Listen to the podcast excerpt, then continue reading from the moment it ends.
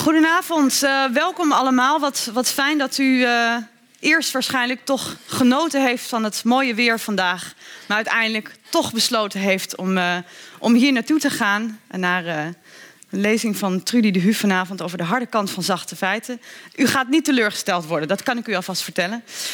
Um, dus hartelijk welkom bij deze avond van uh, Radboud Reflect. Uh, we hebben deze georganiseerd in het kader van de Maand van de Ethiek uh, bij de faculteit Sociale Wetenschappen van deze universiteit. Um, want er moet zo af en toe ook gereflecteerd worden op de ethische kant van de zaak. Uh, de wetenschapsfilosofische kant van de zaak ook. Daar gaan we het vanavond over, uh, over hebben. Want um, hoe hard is die wetenschap nou eigenlijk? Ik hoorde net tijdens het eten vooraf met uh, wetenschapsfilosoof uh, Trudy de Hu, trouwens emeritus hoogleraar aan de Rijksuniversiteit Groningen, die later in gesprek zal gaan met Mark Sloors, hoogleraar cognitiefilosofie aan deze universiteit. We hadden het tijdens het eten over wat er gebeurt als er een plaatje van een brein uh, naast een artikel wordt geplaatst. Er hoeft niet eens gerefereerd te worden aan het plaatje van het brein. Maar als je mensen dan vraagt uh, hoe betrouwbaar ze dat achten of hoe waar die tekst, dan gaat dat met um, 50%, 100% omhoog. Dus het plaatje van het brein alleen al. Het idee, en dat brein staat misschien wel, daar zullen we denk ik tijdens het gesprek na afloop van de lezing nog over hebben, op een bepaalde manier voor die harde wetenschap. Het idee dat wetenschappers een, uh, uh, een soort poortwachters zijn die ons toegang verschaffen tot de echte, de enige echte realiteit. Trudy de Hu zal u vanavond meenemen en laten zien dat achter die harde wetenschap, uh, nou, dat dat misschien het hardest part van de wetenschap is, dat het, dat het ook zacht is. dat waarden een rol spelen en dat we die niet uit het oog moeten verliezen. Um, ik ben klaar met deze introductie ongeveer. Ik ben trouwens Lisa Doeland. Ik werk als programmamaker bij Radboud Reflect. Um, en ik uh, nodig u uit om een warm applaus te geven aan Trudy de Hu.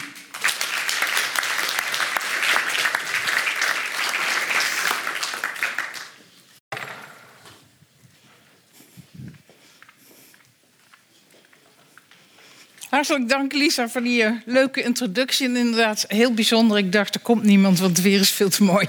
Maar dat, uh, dat valt dus reuze mee. Uh, ik begin met een excuus. En het excuus gaat over het feit dat dit wel een Nederlands is. Oh, Lisa, je hebt een stuk van je introductie vergeten. Die zal ik dan nu overnemen. het welkomstwoord door Lisa. Dan spreek ik. We gaan in, uh, in gesprek, Mark Slurs en ik. En uh, uh, onder leiding van, uh, van Lisa. En ook in gesprek met u. Dat is, het, dat is het programma. Nou staat dit er allemaal netjes in het Nederlands. Maar zoals u ziet, ik kwam tijd tekort. En ik heb niet die hele PowerPoint uit het Engels vertaald. Dat vind ik niet erg beleefd. Maar helaas, ik, ik moet maar hopen dat u het niet erg vindt. Um, de, um, de zachte kanten van uh, harde wetenschap, daar wil ik het over gaan hebben. En inderdaad, zoals Lisa al zeg, zei, in het Engels kun je het zo mooi zeggen. Hoe um, de, de soft parts of science are the hardest part. Dat wil ik gaan, gaan beweren. En daarmee meer waakzaamheid over wetenschap creëren en tegelijkertijd meer respect. En dan vooral meer respect voor de zachte wetenschappen, want die, hebben, die doen gewoon hele moeilijke dingen. Um, daar wil ik het over gaan hebben. Nou, ah, even kijken, ik moet even kijken, ik moet even al mijn schermpjes en dingetjes. Oké, we gaan het eerst hebben over de standaard het standaard idee van wetenschap. En wij wetenschapstheoretici noemen dat klassiek realisme. Dat klassieke realisme dat gaat ervan uit dat wetenschap de werkelijkheid weerspiegelt. En u, misschien hebben sommigen van u zich afgevraagd waarom er bij mijn naam op de eerste slide een kip stond. Nou, dat komt omdat ik iets met die kip wil illustreren. Denkt u eens in dat u een wetenschappelijke studie van de kip moet gaan doen. Wat kunt u ontdekken aan de kip? Ja, dat. Dat hangt ervan af wat je met die kip wil doen. Dus wil je een vriendschap sluiten met de kip, zoals die twee meisjes, dan moet je hele andere dingen ontdekken aan die kip dan wanneer je hem wil braden. Voor allebei de dingen is kennis nodig, maar heel ander type kennis. Als je fundamenteel onderzoek wil doen van de kip, moet je hem wellicht opensnijden of in een hersenscanner leggen. In alle gevallen ben je aan het ingrijpen in die kip. Dus allereerst, het praktische doel gaat voor het ontdekken. En het ontdekken gaat ook altijd met ingrijpen gepaard. En um, ik zeg dus, ik ga betogen in deze lezing dat we wetenschap veel beter kunnen bekijken vanuit het idee van ingrijpen of domesticeren dan van ontdekken. De laatste filosofen die nog echt wilde een grond wilde geven aan dat idee van klassiek realisme, wetenschap ontdekt de werkelijkheid, die leefde in het begin 20e eeuw een heleboel wetenschappers en ook uh, wetenschapsbijlagen van kranten en zo, die leven dus ook nog in het begin van de 20e eeuw, filosofisch gezien, want die denken dat nog steeds. Nou, dit was een groep in Wenen, logisch positivisten geheten, en die wilden daar een grondslag aan geven aan dat hoopvolle idee. Overigens ook uh, als wapen tegen dogmatisme en vooroordelen uh, enzovoorts. Tegen het nationaal socialisme, tegen de macht van de Bijbel wilden ze dat graag. Maar hun plan mislukte. Ze snapten al heel gauw dat dit niet mogelijk is. Hun idee was, nou, wat houdt onze wetenschappelijke wereldvisie dan in? Die houdt in dat er alleen maar kennis bestaat op basis van ervaring. Um, en dat betekent op wat onmiddellijk gegeven is. Zo moet je wetenschap bedrijven. En dat leren wij onze studenten ook nog altijd. Maar ik en mijn beroepsgenoten, wetenschapsfilosofen, wetenschapssociologen, stellen voor dat we anders over wetenschap moeten gaan nadenken. En zij raakten dus ook al in moeilijkheden met dat idee. Want wat is nou onmiddellijk gegeven? Ja, als ik naar de sterrenhemel kijk, wat is dan onmiddellijk gegeven? Al die lichtpuntjes aan de hemel. Um, wat nog meer? ja, wat bij mijn zintuigen binnenkomt. Dat zijn overigens menselijke zintuigen ook nog. Dat geeft al een beperking aan. En verder hebben we apparatuur nodig. Is niet onmiddellijk gegeven. Daar zit apparatuur tussen. En die apparatuur die bepaalt ook mee wat je kunt zien. Het is wel heel intelligent, wel waanzinnig knap dat mensen dit kunnen. Maar meteen observeren is dus al menselijk ingrijpen. En er zijn ook al heel lang grapjes over. Wat levert nou de hardere kennis op? Die sukkel met zijn, uh, met zijn telescoop of die vrouw die zegt: joh, kijk eens om je heen. Nou, die grapjes zijn makkelijk te maken over wetenschappers. Um, Einstein halen we van stal. Die zei al. Zonder theorie kun je überhaupt niet waarnemen. Dus we beginnen al vanuit een theorie. Dus, dus, het is al gekleurd. Wij beginnen na te denken en daar leiden we van alles en nog wat uit af. Einstein was onder andere met deze uitspraak een inspirator voor de grote filosoof Karl Popper. Wie heeft er wel eens van Karl Popper gehoord? Ja, bijna iedereen. Nou, dat is de grote wetenschapsfilosoof, bekend geworden vooral met de Engelstalige versie van zijn boek uh, The Logic of Scientific Discovery. Popper zei, oh inderdaad, we beginnen met een theorie. En dus wat we moeten doen, is niet naar bevestiging van ons gelijk zoeken, zoals die logisch empiristen wilden. We moeten gaan ons, ons gelijk gaan ondergraven. We denken dat A en dan moeten we juist gaan zoeken naar niet A. Dat is goede wetenschap. Plus, en dat vergeten veel mensen, Popper zei erbij, besef ook als het je niet lukt om je theorie onderuit te halen, als je dat dapper hebt geprobeerd, dat het niet meer is dan een theorie.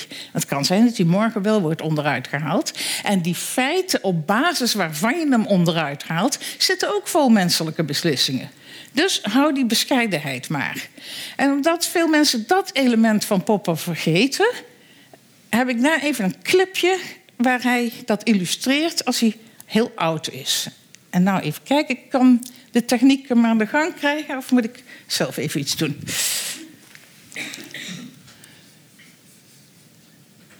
Most people believe that truth means certain truth, but that is a mistake.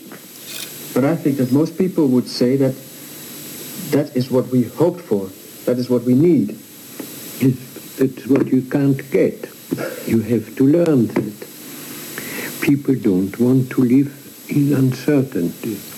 No. But after all, if they think a little, they know that they have to live in uncertainty. It cannot be helped, even by science. Certainly not. However, I do think that they are prepared now to accept it after all the things which have happened to us recently. It is one of the least problems to live with a certain uncertainty, I think. Nou, dat laatste, dat is. Ik zet hem even uit. Oh, ik ga zo dat, dat is heel fascinerend. Dus hij zegt. Één, uh, we rekenen die wetenschappen ook niet af op zekerheid, want dat kunnen ze niet leven, verwachten dat dan ook niet. En twee, die logisch empiristen die wilden zekerheid tegen de dogmatiek van de Bijbel en tegen uh, racistische ideeën, nationaal-socialistische ideeën, Popper keert dat om. Die zegt in naam van de zekerheid is er veel meer ellende aangericht in de 20e eeuw dan in naam van de onzekerheid. Dus er, zit, er is het iets belangrijks in die onzekerheid. Maar de filosofen gaan weer verder. En na, ik doe het even heel grof door de denkwijze heen. Na dat falsificationisme kwam het sociaal constructivisme. Als feiten, ook weer leggende feiten, dan op definities zijn gebaseerd. Die definities komen ook uit de samenleving, niet alleen uit de wetenschap zelf. Dus dan is kennis slechts een sociale constructie. Dus nog meer onzekerheid dan al eerder werd gedacht.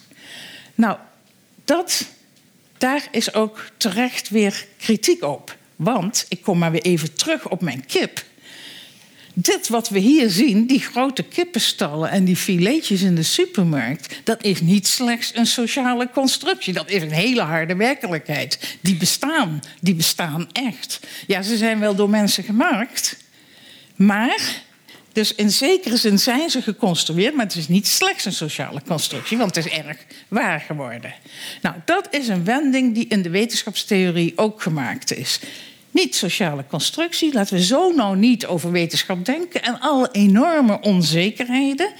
Laten we nou eens, we, pakken die oude term realisme weer terug, uh, maar we zeggen nu realistisch realisme. En realistisch realisme, dat zijn die grote megastallen en die kipfiletjes en whatever de wetenschap nog meer uh, gefabriceerd heeft, of wij mensen met z'n allen. Laten we nou eens over wetenschap gaan denken als de poging van mensen om te interveneren in de realiteit. Uh, en ik, heb onlangs, ik zit steeds aan mijn terminologie te denken. En onlangs dacht ik, misschien is domesticeren een beter woord. Dat is maar goed ook dat wetenschap dat doet. Want anders konden we op deze hele aardbol niet leven. Dus daar hebben we wetenschap ook voor. Alleen als je op deze manier denkt, dan pas kun je gaan vragen: doet hij het altijd wel op een goede manier? Dan kun je een openbare, ook morele discussie hebben. Als het zo is dat realistisch realisme van nou ja, uh, uh, wij praten namens de werkelijkheid, dan kan niemand meer wat terugzeggen, want dan heeft de werkelijkheid gesproken. Als, als het is wij denken dat we de werkelijkheid zo en zo moeten inrichten, dan kunnen meer mensen erover nadenken. En dan moet je ook morele keuzes uh, maken.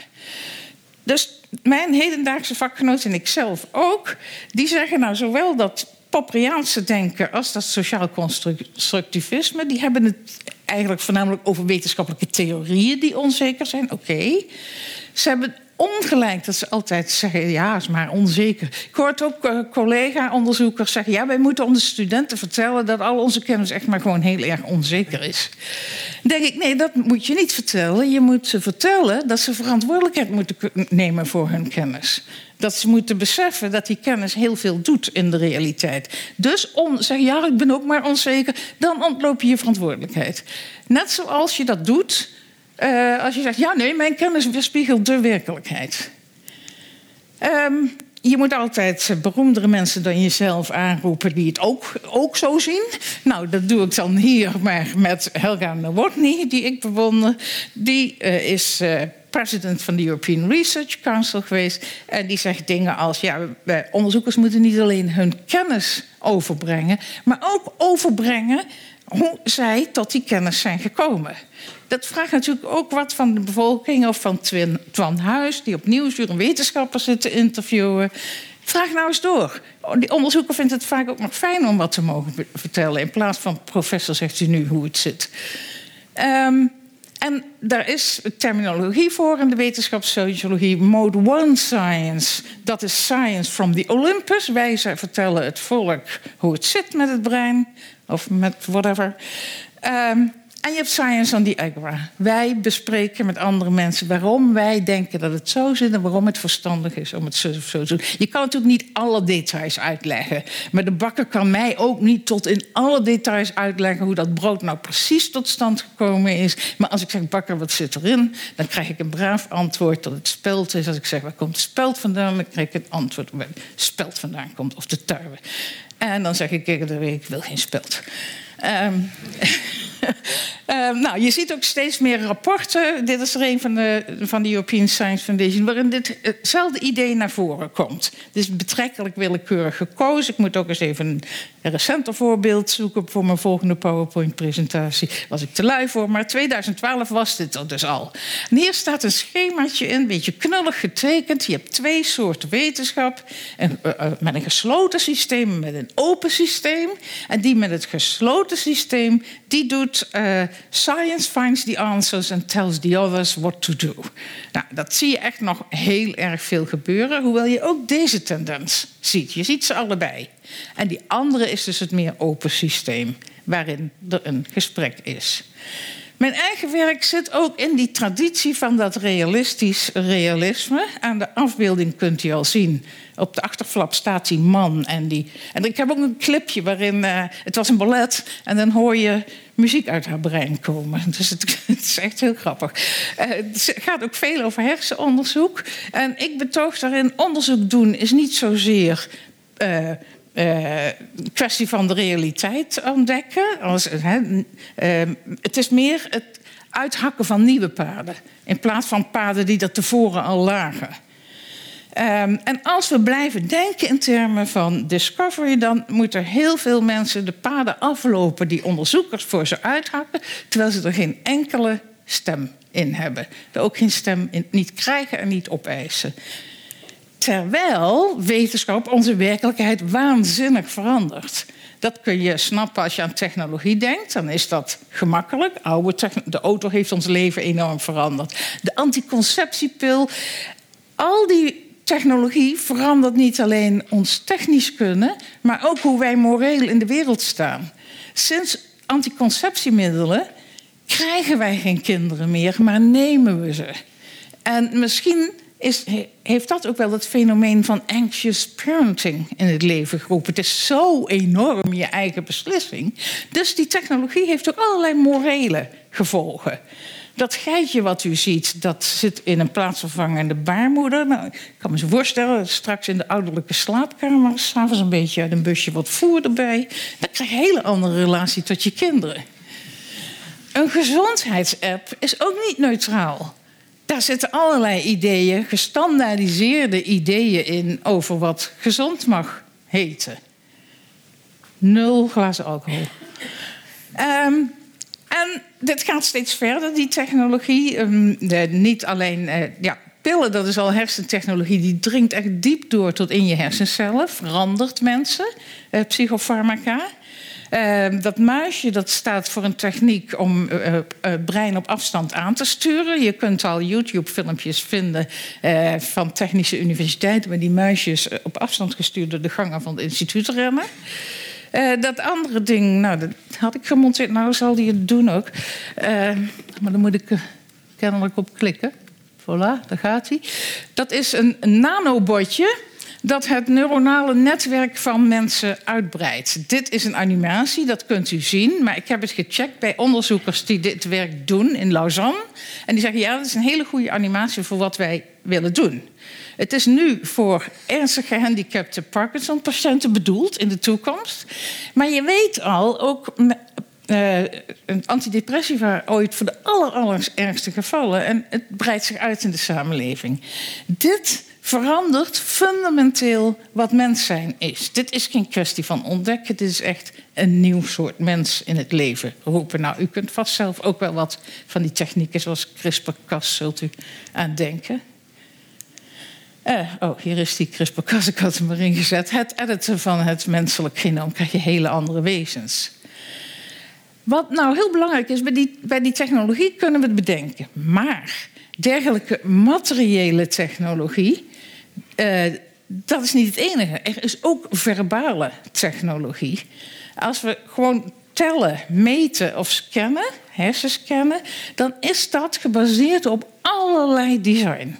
En dan hangt het ook af van wat we eigenlijk willen weten. En ook dat kan hele harde realiteiten in het leven roepen. Even een heel simpel voorbeeld. We gaan armoede meten. En de professor zit bij Twan Huis. En Twan Huis zegt, hoeveel percentage eh, van de Nederlanders is arm? En de professor zegt, nou, ik gok maar wat, 7 procent. Dan zou ik willen dat Twan Huis of Marianne Tweebeke zegt... wat was de definitie van armoede die aan uw tellingen vooraf is gegaan? Dat is onvermijdelijk een normatieve definitie die die tellingen stuurt natuurlijk. En hoe, toen u die normatieve definitie had, hoe hebt u die tellingen toen gedaan? Wetenschapper Blij mag u wat meer vertellen over het onderzoek in plaats van gewoon die harde feiten. Dit is een voorpagina van de NRC met een heel goed voorbeeld hiervan. Meer kinderen groeien op in armoede, groeien arm op. En die voorpagina had een inzet. Even denken, ja, heb ik een vergroting gemaakt, kunt u het nog niet lezen, maar dit, bedoel ik. Dit was die inzet. En er stond er Sociaal Cultureel Planbureau gebruikt die definitie van armoede. Centraal Bureau voor de Statistiek, die definitie. Verenigde Naties, die definitie. Ze kunnen het niet eens worden met elkaar. Je krijgt dus verschillende cijfers. Ja, daar kunnen mensen gaan meedenken. Wat vind ik van die cijfers? Uh, Sociaal Cultureel Planbureau is, vind ik ook heel goed in openheid hierover. Zij zetten in hun rapporten, we hebben voor dit jaar deze norm gekozen. En dat hebben we op die en die gronden gedaan. En dan kan de pers dat ook verslaan en dan die discussie weer in de krant zetten. En dan kunnen wij als Nederlanders. Want wetenschap maakt eigenlijk onze werkelijkheid veel meer dan politiek dat doet. En toch hebben we geen parlement voor wetenschap. Dat is gek. Nou, op die manier kunnen we toch ook meedenken. Nou ja, en als je dan het getal uh, hebt gezegd, zoveel geld, dan moet je nog beslissingen nemen. Want ga je de studenten meetellen? Of zeg je nee, ja, nee, die, tellen niet mee, die zijn niet volwassen of die hebben niet veel geld nodig of weet ik wat. En wat doe je met de arme rijken, die wel in een prachtige villa wonen, dure auto voor de deur, maar de villa, uh, dus kunnen de hypotheek niet meer betalen, hebben dus geen benzine voor de auto. Dus al, er zijn honderden beslissingen bij elk onderzoek. Die beslissingen vertalen zich in beleid. Want als het armoedecriterium 970 euro is, dan gaat er allerlei armoedebeleid uh, wordt in gang gezet. Dus die definities zijn nooit onschuldig. Net zoals harde technologie maken ze werkelijkheden. En daar moeten we, daar moeten we ons bewust van zijn en verdisconteren. Nou, uh, waarden en feiten. Toen ik studeerde, leerde ik altijd feiten en waarden zijn gescheiden. Dat is niet waar, mocht u dat nog leren. Het is niet waar. Ze zijn intens verbonden met elkaar. En dan kan je over die waarden en normen wel een laag feiten en grafieken eh, en wat ook heen gooien. Dan raken ze ontrokken aan het zicht, maar dan oefenen ze onzichtbaar hun werking uit. Uh, voorbeeld, uh, de, de moordcijfers wereldwijd. Nou, zie je zo'n grafiekje. Eerste gedachte moet zijn: ja, maar wat telt nou eigenlijk als een moord? Wat zegt dat onderzoek? In rechtszaken is dat vaak helemaal niet duidelijk. Heeft Pistorius nou een moord gepleegd of was het, weet ik veel, noodweer, wat ook. In de rechtszaak is het heel ingewikkeld. Eh, gaan we de oorlogsdoden meetellen als moord? Is Assad zijn bevolking aan het vermoorden of kunnen we die term niet gebruiken? Uh, sommige mensen zeggen abortus is moord. Nou, dan verandert die wereldmoordkaart echt gigantisch. Dan alle katholieke landen zakken. En, uh, en Nederland gaat enorm stijgen. Uh, en dat heeft ook gigantische consequenties voor mensen. Hoe je iets definieert, heeft enorme gevolgen. En Fokke en Sukke, die u misschien kent als twee cartoonfiguurtjes, die hebben hier een antwoord op gevonden. Dat is dit. Menstruatie is moord. Nou, ga nou maar eens wetenschappelijk onderzoek doen. Hoef je alleen de vrouwen te tellen in de vruchtbare leeftijd, ben je eigenlijk ook makkelijker klaar. Um, zo komen we dus bij dat domesticeren van de realiteit door wetenschap. Wat we ook goed moeten beseffen is dat materiële technologie en verbale technologie zich heel gemakkelijk vermengen. En dan krijg je steeds hardere werkelijkheden. Dat is heel goed te illustreren aan een onderwerp wat ik vaker bespreek: uh, de, de, eh, de, psychische stoornissen. Die staan opgezomd in het boek De DSM, Diagnostic and Statistical Manual of Mental Disorders. Dat boek wordt samengesteld in vergadering van psychiaters uh, en tegenwoordig van panels van psychiaters. Wat vinden wij nou gek genoeg om het een psychische stoornis te noemen? Dat is heel nuttig en belangrijk werk. Maar opmerkelijk is wel dat die lijst steeds langer is geworden. Door de jaren heen. Ooit met 106 stoornissen begonnen. Volgens sommige psychiaters, zoals Jim van Os, kunnen we het ook met vijf af. Want er zijn toch maar een paar diagnoses die gebruikt worden en de rest niet eigenlijk. En nu zijn het er 365. En het is ook nog zo dat die, sommige van die categorieën, ik behandel dadelijk het voorbeeld van ADHD, ze noemen steeds meer ADHD. Alsmaar meer en meer. Dus wat is die DSM eigenlijk? Als je het goed zegt, dat is het boek waarin psychiaters menselijke eigenschappen tot hun exclusieve domein verklaren. Dan zeggen ze, dit, is van ons. Dat, en dat krijg ik ook wel eens als wetenschapstheoreticus. Hou jij je mond over druk gedrag, want jij bent geen specialist in ADHD. Ja, zeg jullie hebben het eerst naar, jezelf toegetrokken. Dan mogen onderwijzers er ook niks meer over zeggen. Die zijn ineens niet meer deskundig. Um, en hier bij die DSM, dat is heel interessant. Die, daar, is een proces en dat heet reificeren in het Nederlands. Dat reificeren is die stoornissen tot dingen maken. Net doen alsof die onderzoekers gewoon de, uh, de, de spokespersons, uh, vertegenwoordigers van de realiteit zijn. Uh, alsof dat niet een boek vol definities is, maar dat de werkelijkheid zegt. En dat werkt als volgt. Ik ga even met een voorbeeld als uit de 19e eeuw. Dat was het voorstel van een dokter om te zeggen: slaven die er vandoor gaan, die moet je niet met doodschieten, want die hebben een ziekte en dat is vluchtgekte. Die vluchtgekte veroorzaakt de neiging om er vandoor te gaan. Nou, die dokter was zachtaardig in die tijd, want is dus als patiënt behandeld, stelde hij voor in plaats van als ziek. Slaven blij, zullen we maar zeggen. Um, maar de logische wending is heel fascinerend. Hier krijg je dat klassieke realisme. Dit is een reflectie van de werkelijkheid. Dus stap 1 is, wij definiëren eigenschap X als stoornis Y. En stap 2 is, we draaien het heel snel om. En dan zeggen we dat stoornis Y tot uitdrukking komt in eigenschap X. En, en dan is stoornis Y. Het gebeurt niet expres. Het is geen slechtheid. Maar ja, het, is denken in termen van wij praten namens de werkelijkheid. Farmaceutische bedrijven doen dit graag. Hier is een bedrijf dat een middel maakt om mensen wakker te houden als ze eigenlijk moeten slapen. En dat bedrijf heeft de stoornis SWD uitgevonden: Shift Work Disorder. Ah, het is de shift work disorder waardoor ik zo moe word. En eh, weet u, dat is biologisch. Ja, behoefte aan slaap is biologisch. Nee, en dan wordt het shiftwork disorder is biologisch. En dan mag je niet meer in discussie met die mensen, want ze zijn zo blij dat het biologisch is, want dan zijn ze verontschuldigd voor hun vermoeidheid. Ja, in samenlevingen waarin je niet moe mag worden, heb je die verontschuldiging ook nodig. Dus dan krijg je een hele lastige knoop dan kun je dat ook niet meer ter discussie stellen. Gelukkig heeft de Nederlandse Gezondheidsraad recentelijk nachtdiensten als onderwerp gekozen. En zij komen helemaal niet tot de conclusie dat mensen aan een stoornis lijden die er niet zo goed tegenkomen. Zij komen tot de conclusie dat we werknemers zo goed mogelijk tegemoet moeten komen. Zo min mogelijk nachtdiensten en dan uh, powernaps tussendoor enzovoorts. Die mensen hebben geen stoornis als ze dat niet tegen kunnen.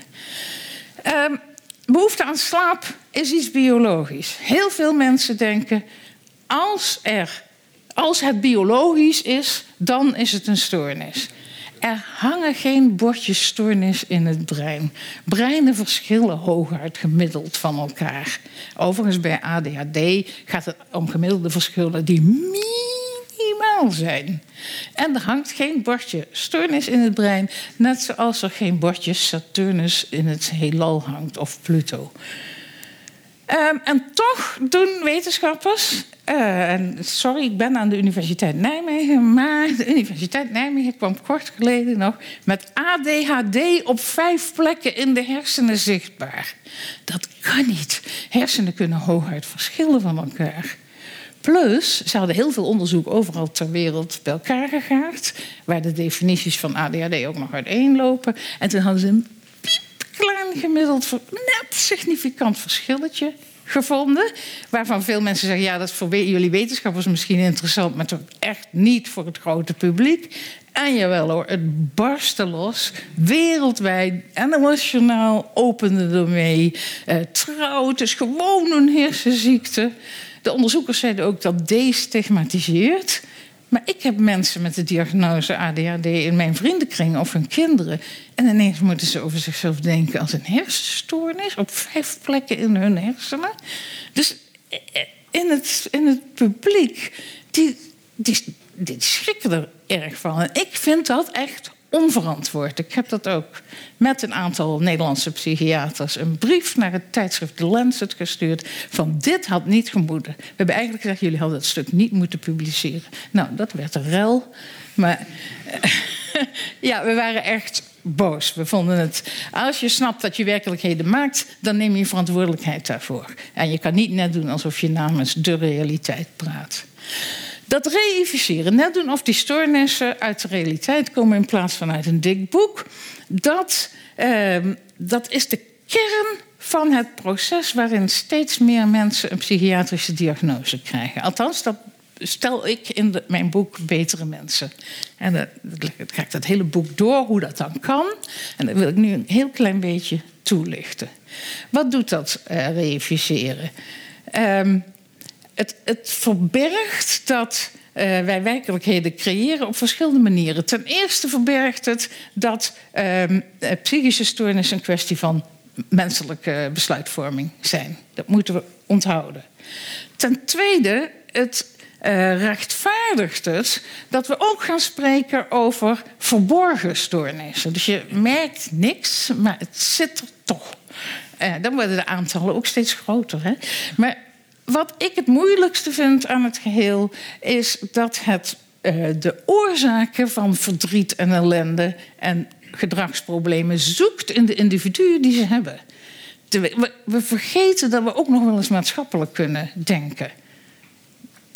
Ik ga ze allemaal even langslopen. Eerst dat verbergen dat het gaat om menselijke besluitvorming. Nou, heb ik natuurlijk eigenlijk al toegelicht. Hè? Die, die uh, shift work disorder en die uh, die vluchtgekte.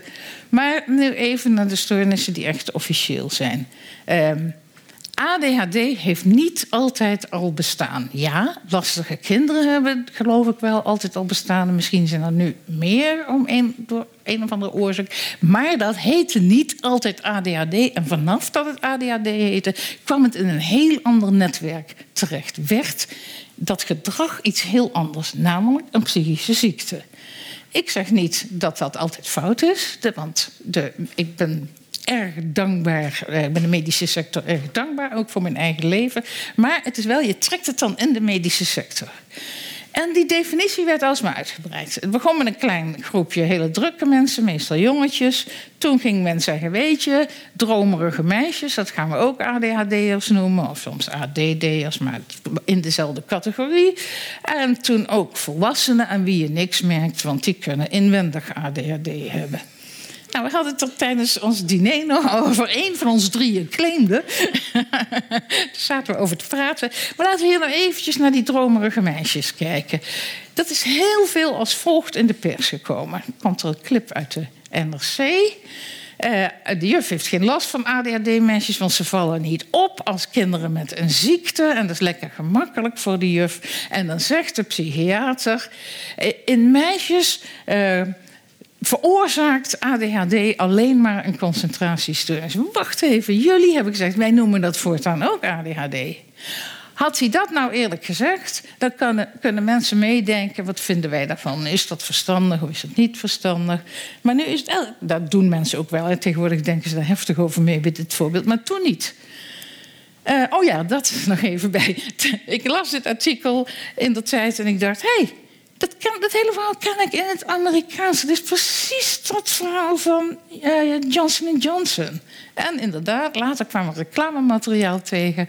waarin de betrokken psychiater... en klik, maar gauw weg, want anders gaat u zijn naam lezen... helemaal van Jan Cecilach praat. Gewoon allemaal in reclame, foldermateriaal. Het komt dan zo in de NRC terecht. Want zo'n farmaceutisch bedrijf heeft natuurlijk groot belang bij... dat wij allemaal denken, het is de werkelijkheid die zegt... dat, dat we dit een ziekte moeten noemen. Ik zei materiële en verbale technologie die mengen zich. En dat is hier is een heel goed voorbeeld van. We hebben hier een rapport van de Verenigde Naties, van de Narcotics Control uh, Board. En die tellen welke uh, drugs er in alle landen worden gebruikt. En die tellen ook uh, amfetamine en methylfenidaat. En hier zijn in 2012 de getallen voor alleen methylfenidaat. Dat is één ADHD-middel. Oké, in 1992 is de consumptie, was de consumptie wereldwijd 4,2 ton, in 2011 uh, 51 ton. En dat komt door die framing van druk gedrag, gebrek aan concentratie als een stoornis. Je ziet hier materiële technologie en verbale technologie zich mengen. Overigens, Nederland en België stonden on top met de consumptie. Bij de achtste landen met de meeste. Nou, dan krijg je weer een uitbreiding naar ook de volwassenen. Nu, het was al een beetje in de DSM-4, maar in de DSM-5 heel uitdrukkelijk. En ook echt aangepast aan volwassenen. Die doen andere dingen fout dan kinderen. Uh, een voorbeeld is, en dan zegt je natuurlijk, dat heb ik, altijd, heb ook. Sleutelbos kwijtraken, telefoon kwijtraken, uh, enzovoort, enzovoort. Ja, wij kennen het allemaal. Maar ik weet ook wel dat er mensen zijn die dat in extreme mate hebben. En die echt gebaat zijn bij pillen. Dus ik sta geen geen verhaal tegen pillen te houden. Ik ben meer aan het nadenken over hoe moeten we over wetenschap denken. Dus ik ben niet anti-pillen en ik heb onder mijn vrienden ook mensen die gebaat zijn bij die pillen. En hier heb je dan weer zo'n... De PsyQ, dat is een keten van hulpverleningsbedrijven in Nederland... die maakt er dan de website van ADHD bij volwassenen... leidt tot levenslange problemen met aandacht of concentratie... moeite met organiseren, hyperactief, et cetera. Leidt tot Nee, we hebben dat gedefinieerd als een psychische stoornis. Maar leidt tot, ja, dan gaan wij denken. Oh, deze is ook heel mooi. Dus we gingen over een proefschrift. Uh, andere, de symptomen van volwassenen met ADHD lopen sterk uiteen. Ja, maar als je de definitie heel erg breed maakt, dan valt er van alles en nog wat onder. Dan lopen de symptomen niet erg uiteen. Dan heb je de criteria verbreed. En ik moest al helemaal lachen om de volgende zin. En hetzelfde geldt voor de oorzaak. Ik, ik, ik begrijp dit niet. Eh, dit is nu.nl, dus ik ben wel gaan controleren of het, eh, de, het persbericht hetzelfde was en of het ook in het proefschrift stond. Ja, staat erin. En eh, ik doe dit ook voor zalen met eh, psychiatrische specialisten. Die vinden het, het moet echt tandknarsend moeilijk vinden ze om dit te begrijpen. Die zijn zo helemaal zitten in dat systeem. En nog een voorbeeld van het mengen. Een artikel in Nature's, Nature. Mental disorders affect more than a third of Europeans. Psychische stoornissen slaan toe bij meer dan een derde van de Europeanen. Wow, dat is best veel. Slaan toe?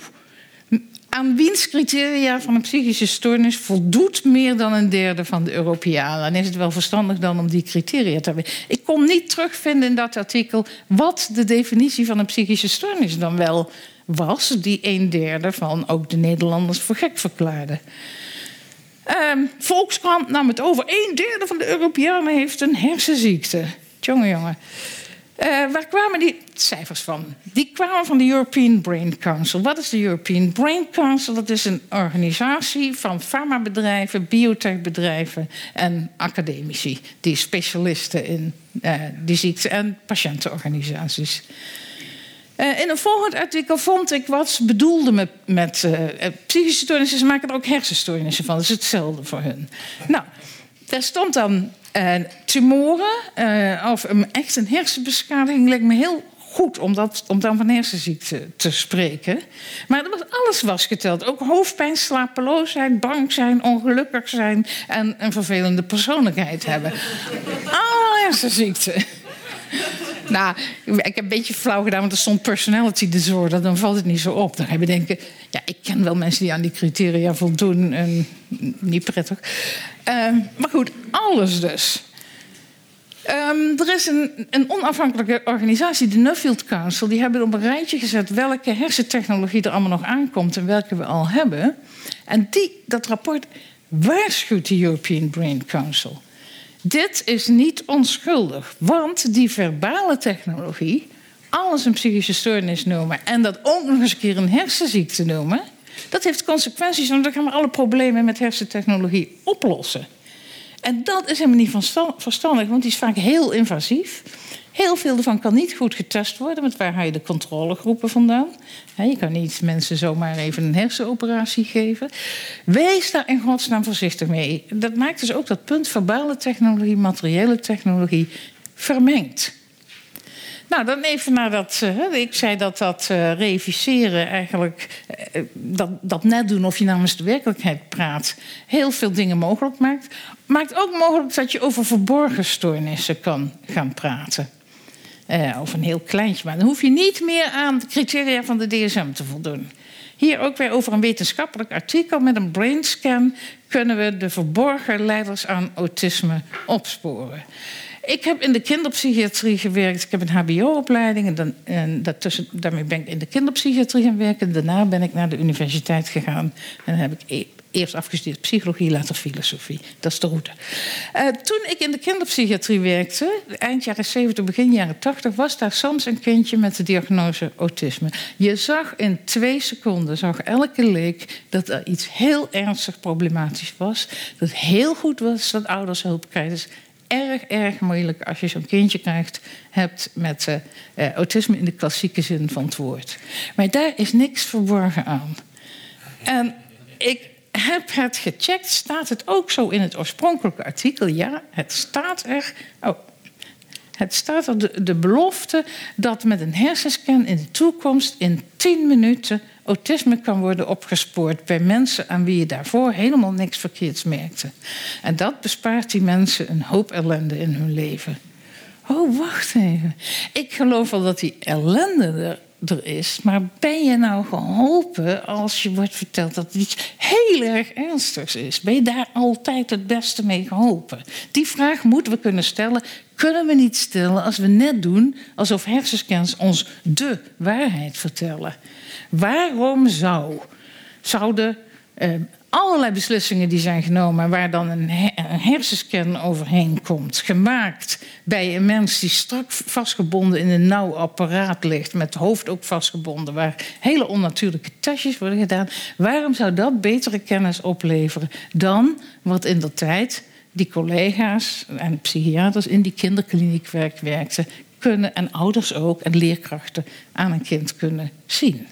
Ik zeg niet dat het waardeloze kennis is, maar dat je het ook niet moet overdrijven. Uh, ook in Nederland rustig in de NRC wetenschapsbijlage. Hier heb ik bijna mijn abonnement voor opgezegd. Ik vond het echt totaal idioot. Uh, het artikel ging om hoogopgeleide, goed uh, presterende vrouwen. Vrouwen met, met, een sociaal leven, met een gezin.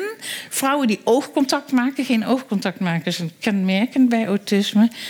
Maar ze komen heel... Oh ja, die geïnteresseerd overkomen. Die het niet zijn... En volgens de DSM voldoen ze totaal niet aan de criteria voor autisme. Hier zie je dat. Hè? Dat komt door dat reïnvesteren. Autisme is een ding. En dan kun je het ook in verborgen vorm hebben. Als je blijft onthouden, nee, die psychiaters hebben hopelijk verstandig vastgesteld wanneer mogen wij dat woord gebruiken. Als je, als je snapt dat dat het is, dan kan autisme niet ook in verborgen vorm bestaan. Dat is net zoiets als uh, denken, nou, uh, het KNMI kan wel hebben gezegd dat een hittegolf, dat je daarbij minstens vijf dagen zoveel graden moet hebben. Maar je hebt ook hittegolven die zich uiten in minder symptomen. Namelijk min 10 graden en harde oostenwind. Is zo'n rare logische fout. Wetenschappers, de wetenschapsbijlagen, wetenschappelijke artikelen. Nou ja. En hier, dit vind ik dus het ergste eigenlijk, denk ik. Uh, decontextualiseren en depolitiseren. dit voorbeeld is heel duidelijk. Hè? Die slaven willen er vandoor omdat ze geen slaaf willen zijn, maar wij zeggen dat ze ziek zijn. Uh, shift disorder is ook uh, heel duidelijk. Jij hebt een stoornis als jij niet goed tegen die nachtdienst kunt. Uh, hier is een voorbeeld. Een farmaceutisch bedrijf, daar is altijd makkelijk aan te illustreren, hield een campagne in de zwarte buitenwijken van Baltimore en Washington over depressie. Een voorlichtingscampagne over depressie. Wij hebben ook heel veel voorlichtingscampagnes over depressie. Um, mensen leven daar ongeveer zo vervuiling, eh, nou, racisme, criminaliteit, armoede enzovoort. Maar ik heb het plaatje van die vrouw erbij gezet, omdat die in, in die campagne een hele andere vrouw figureerde. Dat was zij. En de campagne begon met introductie. Hoe gaan we dit woord uitspreken? Moesten mensen leren fonetisch depression. Toen kwam wat raciale ongelijkheid. African Americans uh, hebben voor zoveel percentage meer uh, depressie en toch minder toegang tot behandeling. Um, en toen kwam ook het reificeren. Depressie is een ziekte that affects a person's mental state or mood. Dus nou is het de depressie die iets doet. Wij, nee, wij definiëren ongeluk terecht ongeluk. Ik denk dat het ongeluk terecht is. Ik zeg niet dat mensen zich aanstellen. Wij definiëren dat als een ziekte. En dan gaan we de oplossing en de oorzaak automatisch zoeken in het individu dat het heeft. Ik weet dat depressie in de meest ernstige klassieke vorm bestaat, net als autisme. En ik weet dat van heel nabij. Ik bespot ook niet, dat is maar een lichte vorm enzovoort. Ik zeg dat we wel moeten snappen dat als we iets depressie noemen, dat we dan het leed framen als een ziekte en dat we dan makkelijk gaan zoeken naar oorzaak en aanpak in die individuen. En hier wordt dan gezegd, ja, ze hebben een chemische onbalans, die zwarte mensen, die hebben ze meer dan witte mensen. En dat zit in families. Dus het helemaal geïndividualiseerd. Nou, alle ongelijkheid maakt mensen ongelukkig. Het hoeft geen raciale ongeluk. Uh, als je er niet toe doet. Er niet toe doen vinden de meeste mensen vreselijk. Hier is een voorbeeld van de een oude mevrouw. Ze zegt, uh, die doen er niet toe, oude mensen, als je heel oud bent. Ze zegt, I just feel alone. En het antwoord is, oh, Cymbalta, dat is een antidepressivum. Dit voelen wij gelijk aan. En toch zijn er mensen die serieus voorstellen om eenzaamheid ook als een stoornis te gaan zien. Um, nog even het laatste stuk, want ik heb het tot nu toe gehad over dat eerste deel. Alleen maar dat we, uh, voordat we überhaupt gaan meten en tellen in wetenschap, heb je definities nodig. Wat telt als armoede? Maar het zit ook in het hart van de wetenschap. Dat is niet slecht, het is alleen maar slecht als we het ontkennen. Nu even naar het hart van de wetenschap. Het eigenlijke tellen en meten enzovoort. Wat telt als goed tellen en meten? Stel, ik wil het aantal homo's in Nederland gaan onderzoeken. Dan één heb ik al besloten dat mensen vernoemd moeten worden naar hun seksuele voorkeur. Kan best zijn dat het biologisch is, maar waarom moeten ze. Hè, dat is al iets cultureels dat wij mensen gaan noemen naar wat ze graag willen doen. We, gaan ook niet de bloemkooleters, de, de bloemkoolfielen gaan we ook niet tellen. Maar nu gaan we ze tellen. Hoe gaan we dat dan doen? Gaan we in een slaapkamer kijken? Gaan we mee uit? Gaan we een vragenlijst afnemen? Dat zijn allemaal beslissingen. Ik doe het voorbeeld eventjes van uh, een testen van een depressiepil. Dat doe je netjes, je vergelijkt experimentele en controlegroepen. Je berekent het gemiddelde effect op de groep die de pil wel krijgt en het gemiddelde effect op de pil niet krijgt. We leren allemaal wie een universitaire opleiding heeft. Dit is echt zo objectief en neutraal. Totaal niet. Uh, het is wel een, een, instrument dat we nodig hebben, maar we moeten erbij stilstaan dat het vol met beslissingen zit. Ik bespreek slechts één beslissing. Hoe selecteer je de proefpersonen? Wie wat is de definitie van depressie en van weer opgeknapt die je gaat gebruiken? Je moet ook met proefdieren doen. Hebt u wel eens nagedacht, wat telt als depressie in een rat of een muis? Je, je moet iets, hè? Ik zit de onderzoekers niet te bespotten. Je, je moet iets. Nou, wat tegenwoordig, wat ze lange tijd hebben gedaan, is zeven generaties van de meest slome exemplaren doorkweken. En dan de sloomste waren de depressieve. Want ze kunnen natuurlijk niet echt menselijke depressie meten. Tegenwoordig kun je ze kopen. Dan zijn het genetisch gemanipuleerde slome diertjes. Uh, ik vind het grappig dat het bedrijf wat ze verkoopt, zijn een heleboel bedrijven, die heeft als slogan: We help you discover life. Discover. Je maakt ze. In de natuur bestaan niet eens witte muisjes en ratten. Ze zijn gefabriceerd. Nou, dan is het wat telt als herstel van depressie weer opknappen in een transgene muis of rat.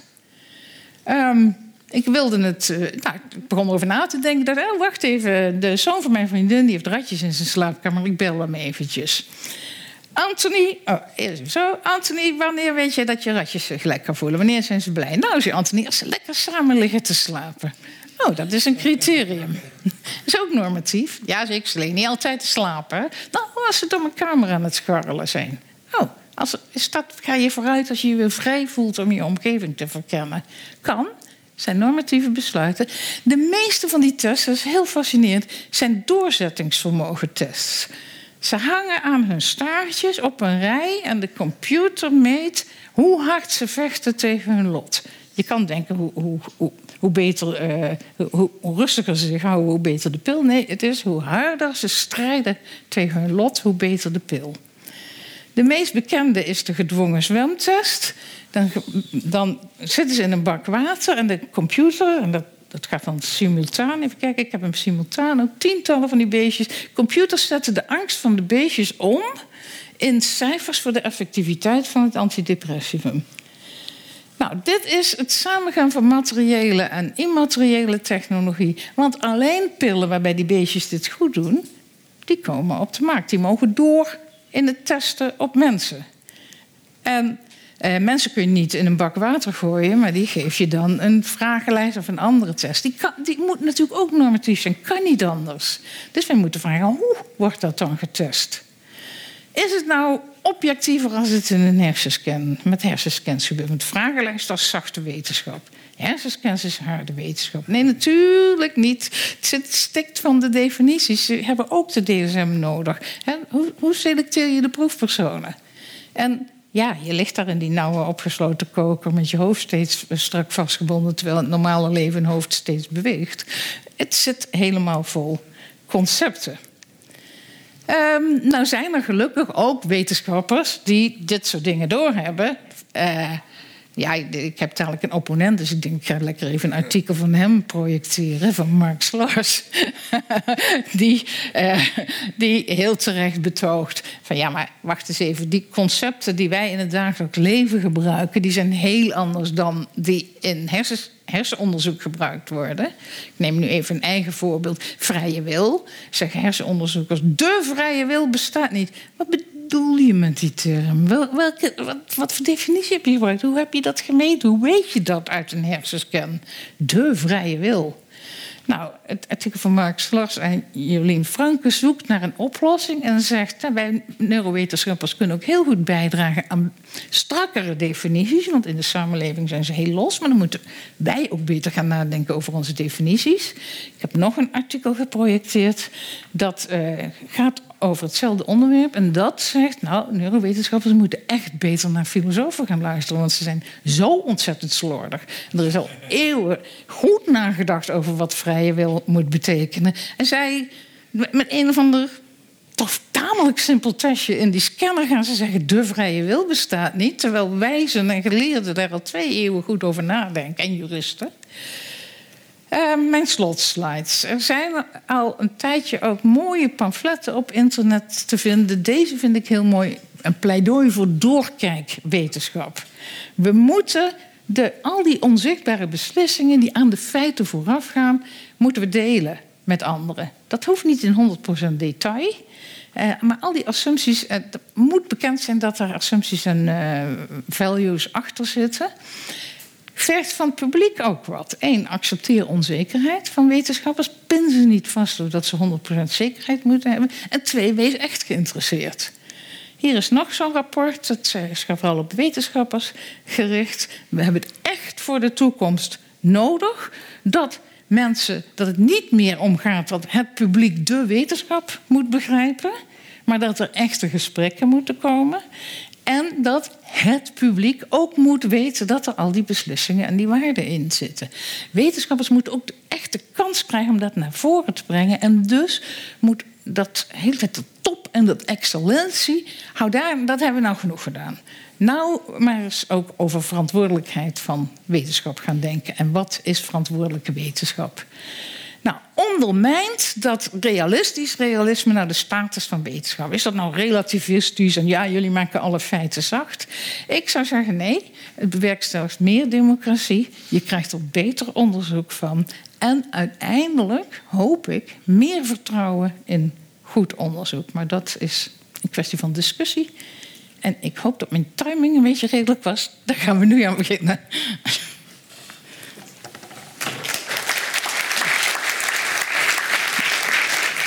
Dankjewel.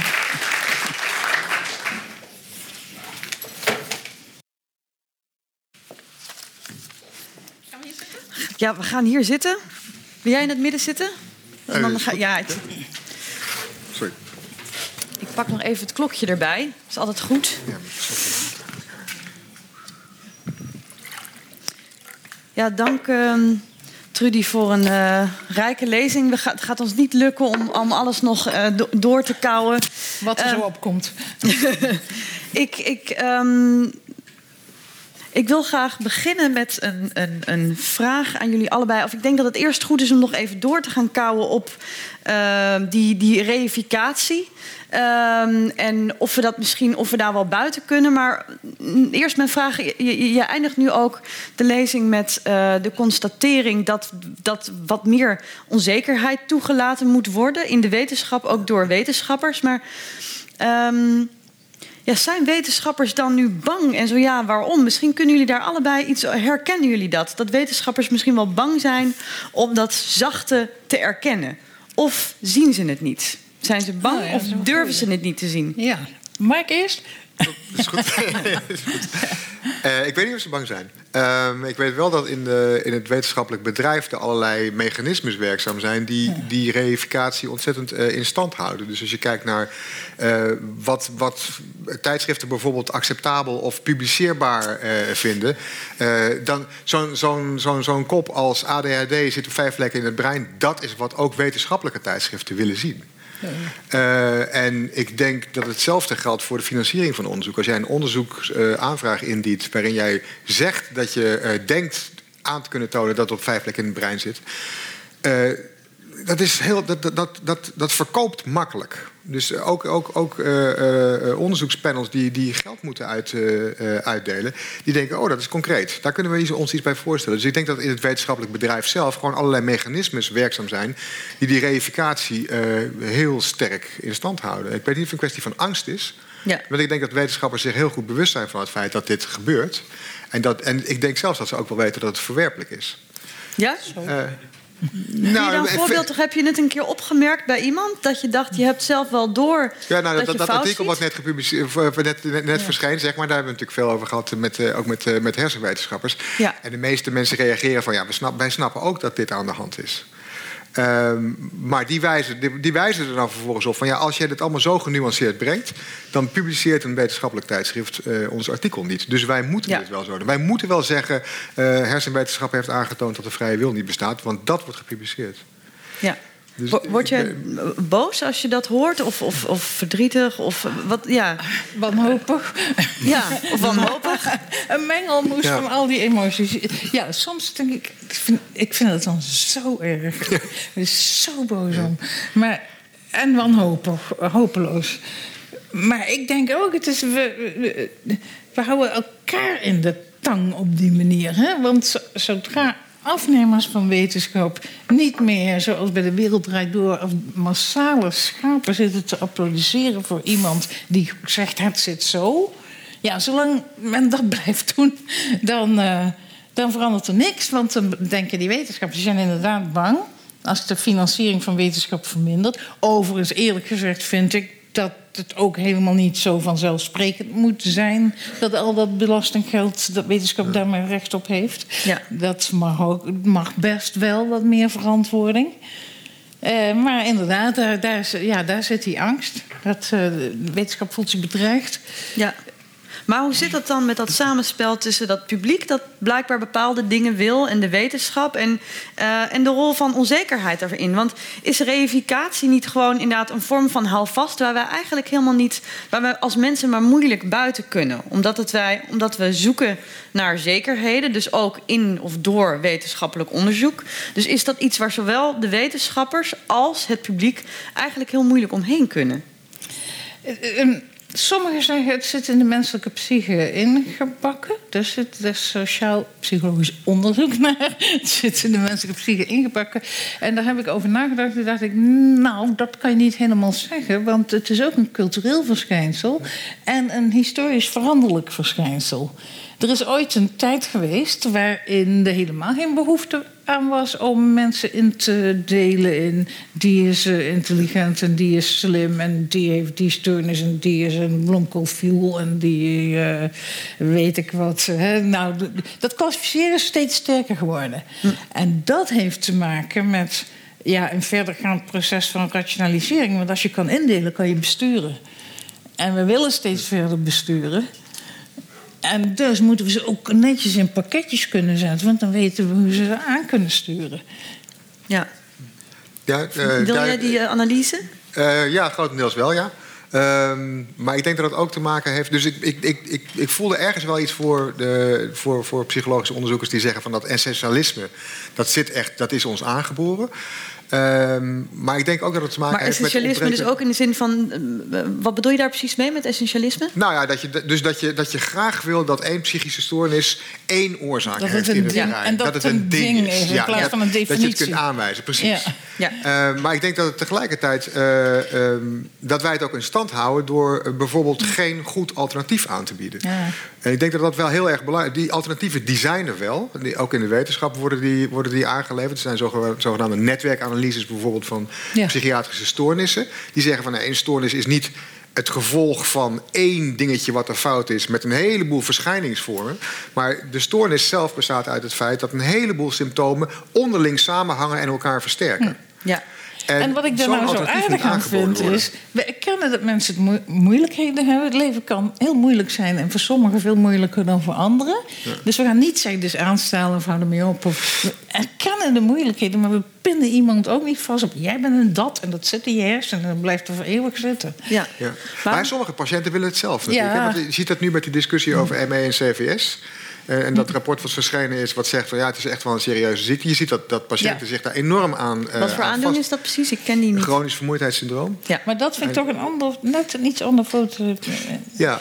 Want chronische vermoeidheid staat inderdaad zo ter discussie. We hebben zo'n samenleving van je stelt je aan en uh, gaat door met werken. Succes is een keuze. Ja, dan kan ik me voorstellen in dat zo'n context mensen dolblij zijn met hun. Die hebben ze dan ook nodig. Ja, maar aan de andere kant denk ik dan, het probleem ligt dus misschien inderdaad in de samenleving. En, en de druk die daar uh, op mensen gelegd worden. En uh, de manier waarop die druk het hele netwerk van hun leven, zeg maar, uh, verstoort en uit balans brengt. Mm. en, en op de een of andere manier ligt dat niet als een alternatieve optie mm. van denken over dat soort ziektes op tafel. Het is ofwel, ja. het is iets, ofwel het is een ding.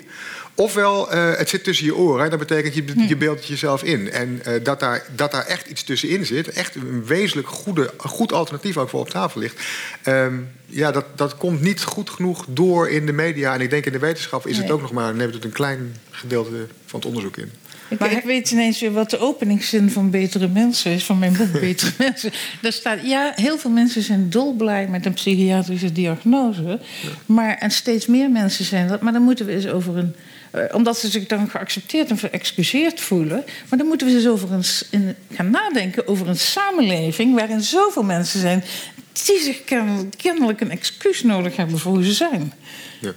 Uh, als we nou een samenleving hebben die meer ja. variatie toestaat, dan hebben niet zoveel mensen een excuus nodig voor hoe ze zijn. Maar je, hebt inderdaad, je zegt excuus voor, voor, voor wat mensen zijn. Um, um, is het misschien. Op een moment maakte jij een opmerking in de lezing uh, dan zijn leraren opeens niet meer deskundig. Uh, over, over nou ja, omgaan met drukke kinderen bijvoorbeeld. Dus de, de, die gaan daar niet over, over omgaan met drukke kinderen. Daar gaan artsen over die een ADHD-sticker geven en daar dan weer pillen voor. Ja. Um, maar heeft er meteen, heeft het misschien ook, zit het in de hoek van uh, dat mensen het moeilijk vinden iets met verantwoordelijkheid nemen? Of een soort autonoom. Um, er komt zoveel druk te liggen. Er komt Ja. heel veel verantwoordelijkheid te liggen op het individu. Die dat dan niet meer kan dragen. En daardoor een bepaalde iets buiten zichzelf. Ja. Al is het dan maar in een stoornis eh, moet Ik- vinden. Ik, ja, dat is wel de analyse in mijn boek, inderdaad. Eh, maar dan wil ik nadenken. Dan heb ik liever een samenleving waarin mensen wat vrijer zijn en niet zoveel excuus nodig hebben. Bovendien is biologie helemaal geen excuus. Dat lijkt eventjes zo. Maar vervolgens is het antwoord: nou, daar heb je toch een pil voor. Ja, eh, hè, of een andere behandeling. Ben je ongelukkig? Nou, daar, daar, hebben, we- daar hebben we geen tijd voor. Ja. We vinden het wel heel erg. Hè? Pas was een DJ in Nederland die had bekend op de radio dat hij depressief was. En de, nou, de kranten barsten uit in, in hij doorbreekt het taboe op depressie. En meteen bewezen was dat het helemaal geen taboe is. Eh, Ja. het is helemaal geen taboe. Je wordt, je wordt vastgepind, maar er wordt niet uitgezocht waarom ben je zo doodongelukkig dan. Hè? Of hebben we de maatschappij zo ingericht? Eén persoon zei het over die DJ, Stefan Bouwman. Eén persoon die bij hetzelfde radiostation had gewerkt. Die schreef een artikeltje wat niet opgemerkt is. Het is ook vreselijk werken daar. Want je wordt de hele tijd afgerekend op je uiterlijk. En je, nooit is het goed wat je doet. Je bent nooit leuk genoeg. En natuurlijk vindt die jongen zichzelf dan niet meer leuk genoeg. Ja, dus je moet wat breder kijken. Want ik ben wel benieuwd. Jij, jij noemde een, ehm, net een soort net, netwerkanalyse, eh, Ja. Mark. Hoe zou je bijvoorbeeld zo'n, van daaruit kijken naar eh, die vrouw die we op de slide zagen? Dus een Afro-Amerikaanse vrouw van wie gezegd wordt: je hebt depression en hier is een pil daarvoor. Eh, en jij suggereerde inderdaad al, dus ze spelen andere dingen. Hoe, hoe, hoe zou je vanuit zo'n netwerkanalyse naar haar kijken? Wat speelt er dan allemaal een rol? Waar moet je aan denken? Nou, je, je kijkt niet op een andere manier naar, de, naar, depressie. Je kijkt naar een andere manier van, kijken, naar- van, van denken over oorzakelijkheid. Kijk, eh, natuurlijk als jij in een verkeerd netwerk zit... eh, als, jij, als jij een leven leidt zoals die plaatjes eh, eh, lieten zien... natuurlijk gaat zich dat uiteindelijk uiten in je brein. Ja. Zo, werkt, zo werken wij nou eenmaal. Maar het is dan... Het is een, een volgende stap om dan vervolgens te zeggen... en daar komt ook die depressie vandaan. En ik geloof dat dat een beetje de, de, de boodschap van het verhaal is. Dus je kijkt niet op een andere manier naar, naar depressie... je kijkt op, naar, op een andere manier naar, eh, naar oorzakelijkheid.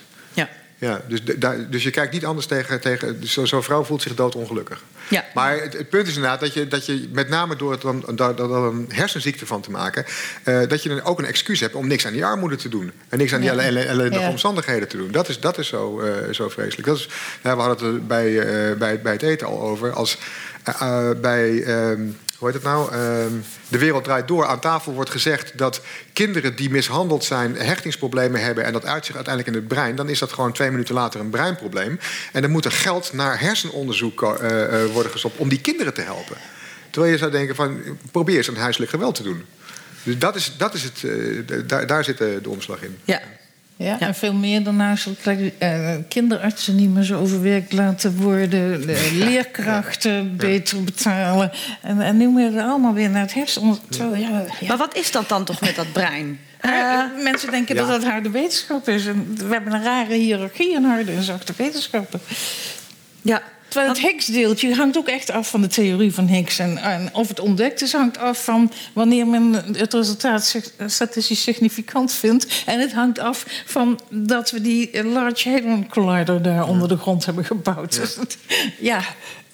Maar het heeft ook iets te maken, denk ik, met de, met de methodologie van onderzoek kunnen doen naar het brein. Wel, eh, Ik vind het gewoon raar, dat is natuurlijk mijn vakgebied, maar ik vind het gewoon razend interessant om te proberen uit te zoeken hoe het, eh, het menselijk brein werkt. Maar je moet wel realiseren dat in werkelijkheid werkt het menselijk brein tussen andere mensen. Ja. In context.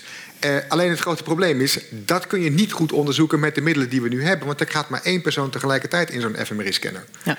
Ja, weet je, had dat brein geen pootjes, dan kon het nergens naartoe. En had het geen iPhone in de handjes die eraan vastzitten, kan het tegenwoordig ook al nergens naartoe. Ik, ik wil maar zeggen, we zijn, we zijn niet een geïsoleerd brein. We zijn met alles verbonden. Met andere mensen, met allerlei omstandigheden, met technologie. Dus dan halen we één dingetje eruit en dan gaan we daarop focussen. Omdat we het kunnen. Maar is dat Omdat misschien- dat de focus, daar kunnen we Ja. ons op focussen. En, Maar en is het niet ook luiheid? Omdat dat makkelijker te onderzoeken is, ogenschijnlijk makkelijker?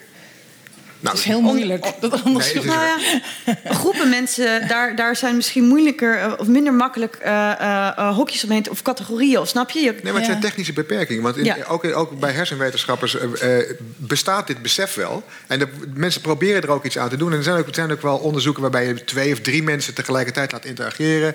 Alleen dat kun je dus niet in een fMRI-scanner doen. Dan moet je ofwel met EEG doen, of ja, F-NIRS heet dat, een andere, eh, ander soort van technologie. Maar dan kun je veel minder diep in het brein kijken. Het is veel oppervlakkiger. Ja. Eh, de, de, nou goed, de, de, de temporele resolutie is wel bij, oh, technisch. Eh, maar maar ehm, eh, je kunt veel minder goed diep in het brein kijken dan. Ja, Ja. Dus het is ook gewoon een technische beperking. ja. Ja. Ja. Kunnen jullie dan, ja, het is inderdaad de maand van de ethiek, dus we moeten ook wel eindigen met de ethiek. Zo is het. Ehm, wat willen jullie, is er nog iets waar jullie in dat kader zelf gaan onderzoeken? Nog, wat is hierin belangrijk eh, om te doen als wetenschapper? Ja? Nou, dat je discussie opent over die categorieën. Dus Ja. dat de categorie waar we het over hebben, eh, die, die, die voor als vanzelfsprekend bijvoorbeeld, nou, toch, eh, om maar de neurowetenschap weer te gebruiken als voorbeeld, gebruikt worden om neurowetenschappelijk onderzoek te, eh, te, te sturen. De begrippen als aandacht, vrije wil, bewustzijn, intenties, dat je die eens onder de loep legt en dat je die inderdaad opengooit. Dat je, dat je daar een, dat je een discussie voert met, ook met andere vakgebieden. ook kijkt naar de maatschappij. Van wat, wat, wat geven wij aan de maatschappij als boodschap? En hebben wij, is het inderdaad zo dat als wij, als wij tegen de maatschappij zeggen: Oh, de vrije wil bestaat niet, hebben wij het dan over hetzelfde begrip als waar de maatschappij het over heeft? Dat je, dat je die begrippenkaders. eh, één, ter discussie stelt. En dat je Ja. twee, een, een soort. eh, eh, in, binnen de wetenschap en maatschappij een soort infrastructuur opzet. waarin die discussie plaats kan vinden. Een soort cont- continue cirkelbeweging. die, die, die die begrippen de hele tijd fine-tuned. En dan denk ik van. om terug te komen op die vraag: van, kan je dan wel wetenschap bedrijven? Ja, op zo'n manier wel. Ja. Want juist dan eh, koppel je die begrippen los van de doelen van één persoon, Ja. van één type wetenschap of van één belangengroep. Dus ja. Ja. ik zou- Nou, en dan ook aan de andere kant, bij de, de, de niet-wetenschappers. Oh, dan wil ik nog even eraan vooraf gaan zeggen. We zijn allemaal niet-wetenschappers. Alle mensen, ook wetenschappers, zijn afnemers van wetenschappen. Want elke wetenschapper weet zoveel van de wetenschap, terwijl die zo groot is. Dus allemaal zijn we publiek. En nou wordt er van het publiek, dus zou ik hopen dat er een andere weg komt dan eh, ofwel enorm bewonderen, ofwel enorm verguizen. Maar daar iets tussenin, en dat vind ik ook een morele kwestie. Echt belangstelling hebben. Ja. Nou ja, volgens mij hebben wij dat hier vanavond wel een beetje gehad. Absoluut. En verder moedig voorwaarts. Eh, hartelijk dank eh, aan u en onze sprekers. Trudy de Hu, Mark Slors. Ja.